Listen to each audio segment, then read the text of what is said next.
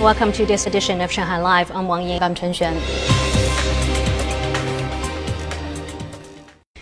China and France should enhance cooperation and build a promising future, President Xi Jinping said yesterday while addressing the closing ceremony of the fifth meeting of the Chinese-French Council of Entrepreneurs in Beijing.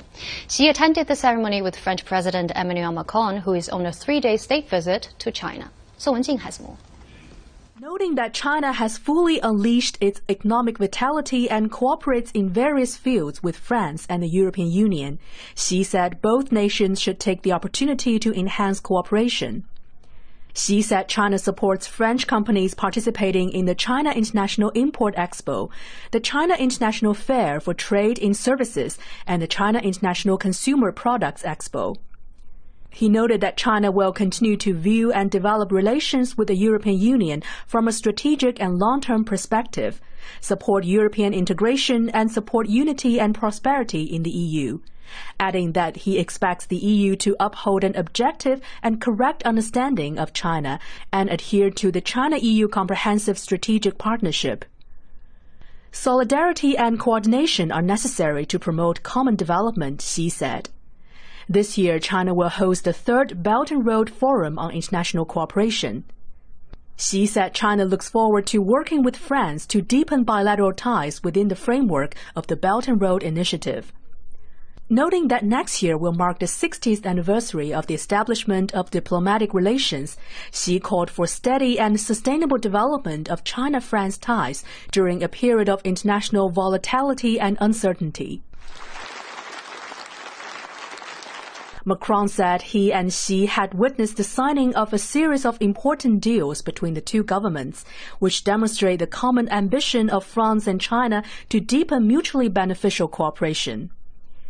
He said France is ready to work with China to deepen their strategic partnership and push for progress in various fields. Song Wenjing, Shanghai Live. Professor Shing-Tung Yau shared his views on the present and future of mathematics in China at the Shanghai Master Forum on Science. He is the first Chinese-born mathematician to win the Fields Medal. Reporter Zhang Hong tells us more about his ideas.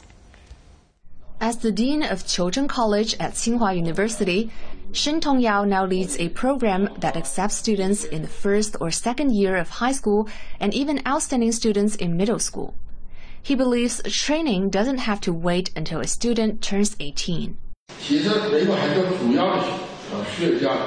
Many important mathematical scholars in the United States graduated from more than 50 middle schools, where they were enrolled at 13 or 14 years old and were trained strictly. In their last 2 years of middle school learning, they were taught by professor-level teachers and they used undergraduate textbooks. Yao was awarded the Fields Medal, the highest honor in international mathematics, in his early 30s. He is fond of poetry and writes them himself. He emphasized the importance of a general education. It doesn't have to be poetry. An outstanding scientist always needs profound cultural foundations when pursuing his studies.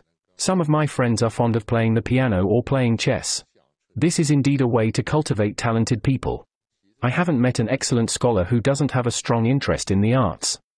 When asked about artificial intelligence, he said it won't be able to replace the work of mathematicians for now.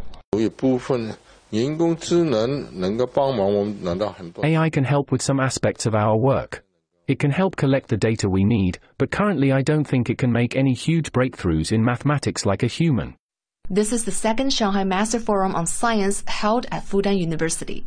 The first one was held in November last year. Organizers plan to invite scientists who have won honors such as a Turing Award or Nobel Prize to share their thoughts and encourage more students to study science. Zhang Hong, Shanghai Live.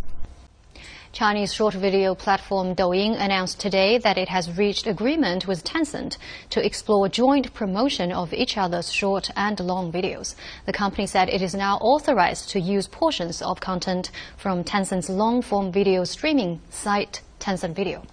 Rules about how secondary content can be generated have also been clarified.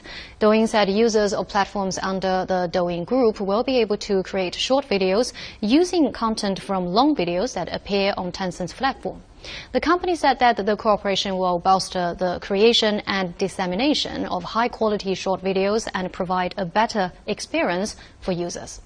Tencent has long protested the practice of some Douyin users making short videos from copyrighted material appearing on Tencent's platform without obtaining approval.